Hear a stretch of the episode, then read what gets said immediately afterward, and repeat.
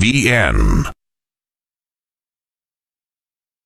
Good afternoon. Welcome to the Fontanelle Final Bell here on the Rural Radio Network. I'm Susan Littlefield. A Monday upon us, a Monday that is going to see um, really a full week of trading sandwiched in between two holiday weeks. Kind of talked a little bit about that last week, but add to the fact that the markets are got kind of an interesting vibe going on. Uh, we did see the beans kind of poke into some positive territory today, and on the livestock side, it actually cattle saw some good numbers as well, though hogs, on the other hand, were to the negative. We're going to look at what's going on in these markets with a report as well coming out later this week. Darin Fessler joins us right now. He is with Lakefront Futures. So I want to start out because you made a great comment um, before we started the program today, Darin, that, you know, the beans right now might be that bright star that we need in this marketplace. They are. I, I mean, it, you look at the balance sheet, just simply the balance sheet of beans. If you don't get the acres, if you have weather, I know there's some ifs in this crop. I know there's a lot of ifs in a lot of scenarios, but you don't, that, that cushion of air is not there in the beans. Now, the thing that could negate all of the bearishness or bullishness, I should say, in the balance sheets is, is exports. Now, we're going to compete more and more um, with, with the Brazilian exports, you know, in the months ahead here. But it all comes down to the weather, and given how much this corn, bean, and wheat market is beat up, uh, you know, the the market that really can take this off and, and you know, take the that bearishness out of it, it, it's it's definitely the beans, just simply because, again, the balance sheet tells you if you have some issues, you're going to be very tight.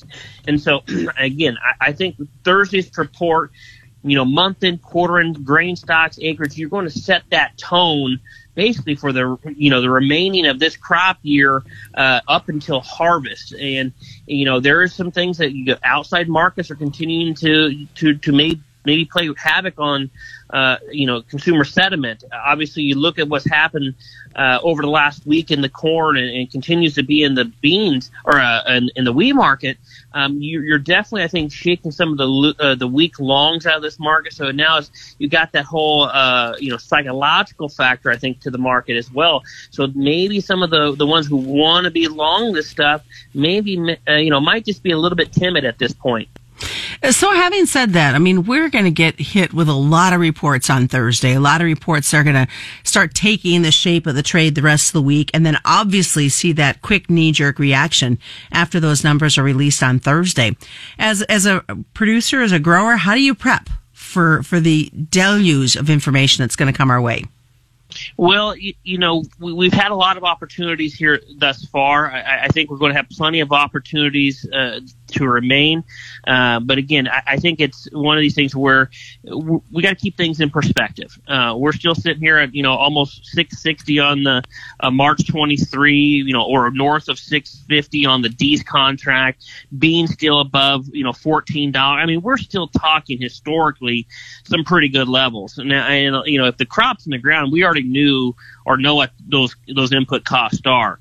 Um, so I think that, you know, getting a plan in place here now, uh, if this market should rally back towards seven, maybe seven fifty, uh, we got to have a plan in place for, you know, when those times happen. Now, ideally, the plan should already be in place, but there's a lot of issues going on there with weather-wise, you know, a lot of uncertainty about how this crop, especially in Nebraska with all the hail we've had, um, maybe how this crop turns out. Uh, but again, it's it's one of these things that, you know, I always try to, you know, your backyard is not the entire market.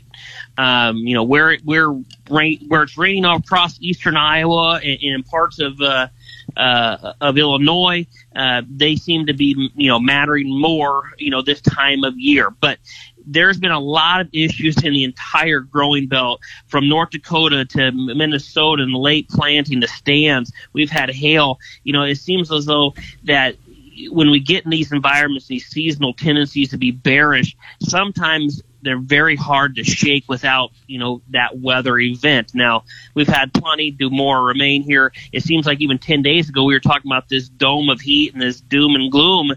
All of a sudden, maybe the models are changing to a wetter, maybe cooler pattern. So we'll see how this all plays out. But technically, this is a weak market. You had posted, and you know, you were talking about the, about the soybeans and things that you had posted, and you put some really interesting charts on on your Twitter page, and I think really kind of lay things out in a, in a series of tweets talking about what's going to happen with these balance sheets come the end of Thursday. Yeah, it's, it, you know, the balance sheets are the big one here. We're we're going to be looking at roughly is what the trade estimate has. We have about nine hundred sixty-five million bushels left. Um, so that that's what we're going to be looking for on the beans, and on the corn we're looking at what, basically four point three billion, and on the wheat side we're looking at about six hundred fifty-five million bushels left. Um, how how big does this impact the overall sentiment?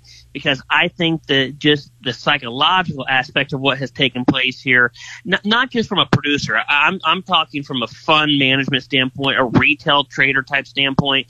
What's going to get funds more excited about this trade? And that's why I think, you know, Thursday's so big for just the just the confidence of this market, because uh, the morale at this point is really beaten down. So where do we go from here? We've got a acreage report that comes out, uh, not acreage report, excuse me, crop conditions report that comes out again this afternoon. And I have a lot of folks that say, we don't really put a lot of weight on those numbers anymore. Yeah, I, and I don't either. I still talk about it. I, I still post the numbers. Um, the, you, they will they will show a decline in ratings this week. I'm I'm fairly confident in that. Um, but what I think there's a lot of people who, who look at these ratings and say, well, that's definitely not what happened in my area. And then the next guy, well, yeah, I could agree with that. And so I, I think you got to take these things with a little bit of grain of salt and, and just and look at the overall landscape of the what's going on in the market. All right, well, stick around, folks. We do have a lot more coming up as we get ready for the second half of today's Fontanelle Final Bell. We'll talk a little bit more what's happening in these grain markets, some of the outside market influences, and, of course, what's happening on the livestock front as well for a Monday trade. It's the Fontanelle Final Bell on the Rural Radio Network. At Fontanelle Hybrids, we hear a lot from our customers and dealers that we have a family feel to our organization. Just ask Doug Bartek, a Fontanelle dealer at Wahoo, Nebraska. I feel Fontanelle is very family-oriented. They care a great deal about their customers and provide updates on what could be occurring out in the field and what to watch out for. I feel fortunate to work with a great group of people who provide a quality product. For more on being part of the Fontanelle family, just go to Fontanelle dot com. Always read and follow grain marketing and all other stewardship practices and pesticide label direct. V N. Welcome back to the Fontanelle Final Bell here on the Rural Radio Network. I'm Susan Littlefield, continuing our conversation with Darin Fessler. Darin, of course, with Lakefront Futures. So let's look at this wheat complex, because harvest does continue. It's indicated Kansas at this point, and getting variations of harvest numbers, Darin, which we should expect with the way this crop has been going this year. But this is a market that just can't seem to break out for very long into the positives. No, I mean, you're definitely seeing the, the, the harvest wheat pressure. You're, you're definitely seeing your yields all over the board.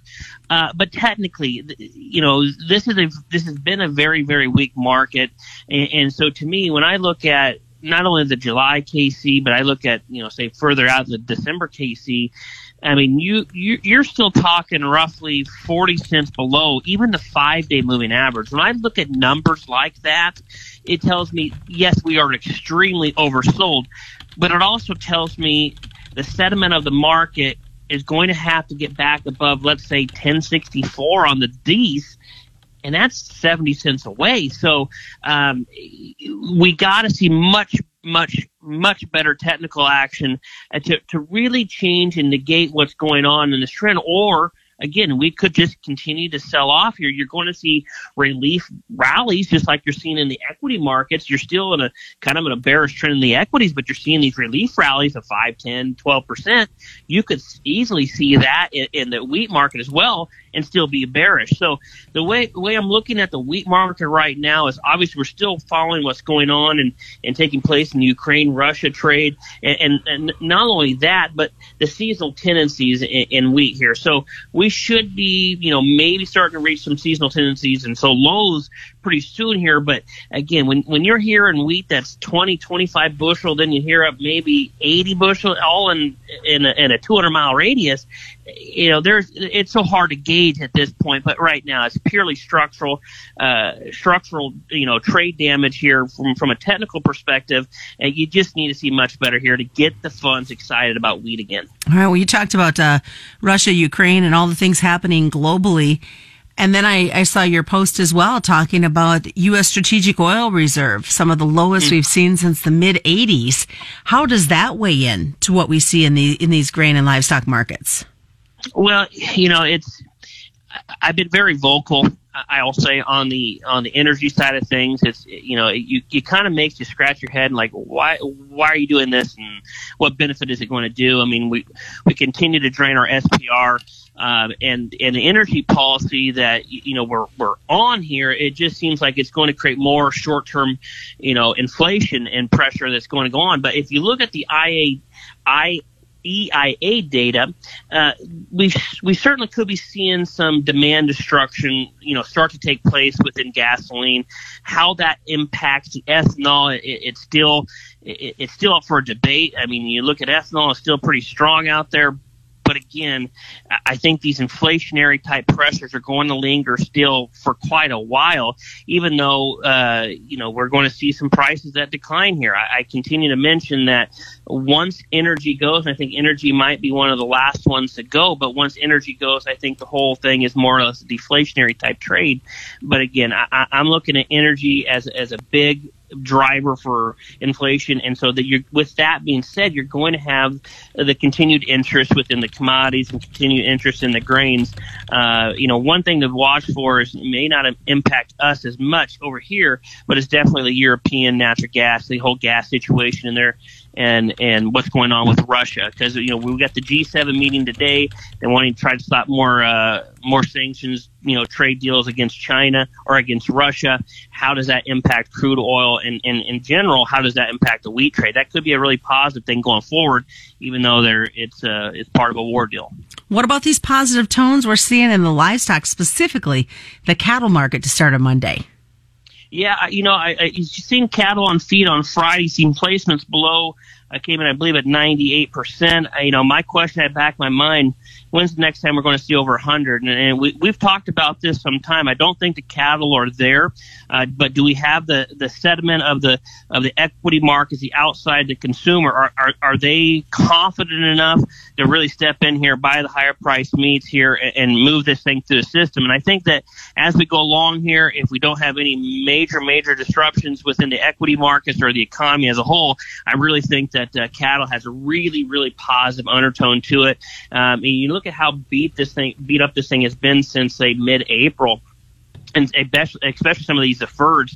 I think there's a really positive tone here, maybe setting the course here as we go forward in the months ahead. Real fast, did cattle uh, get, or packers get enough cattle purchase last week? I don't think they did. I think you're going to see stronger prices this week. All right, sounds really good. What's the best way for folks to get a hold of you? three one two, eight five eight, three six six eight. All right, of course. Joining us today has been Darin Fessler. Darin is with Lakefront Futures. As we always remind folks, commodity futures and options do involve a substantial risk of loss that aren't always suitable to all investors. That's been today's Fontanelle Final Bell. It's been brought to you by Fontanelle Hybrids and all your local dealers. By the way, you can check this out as a podcast at Rural Radio Network dot com.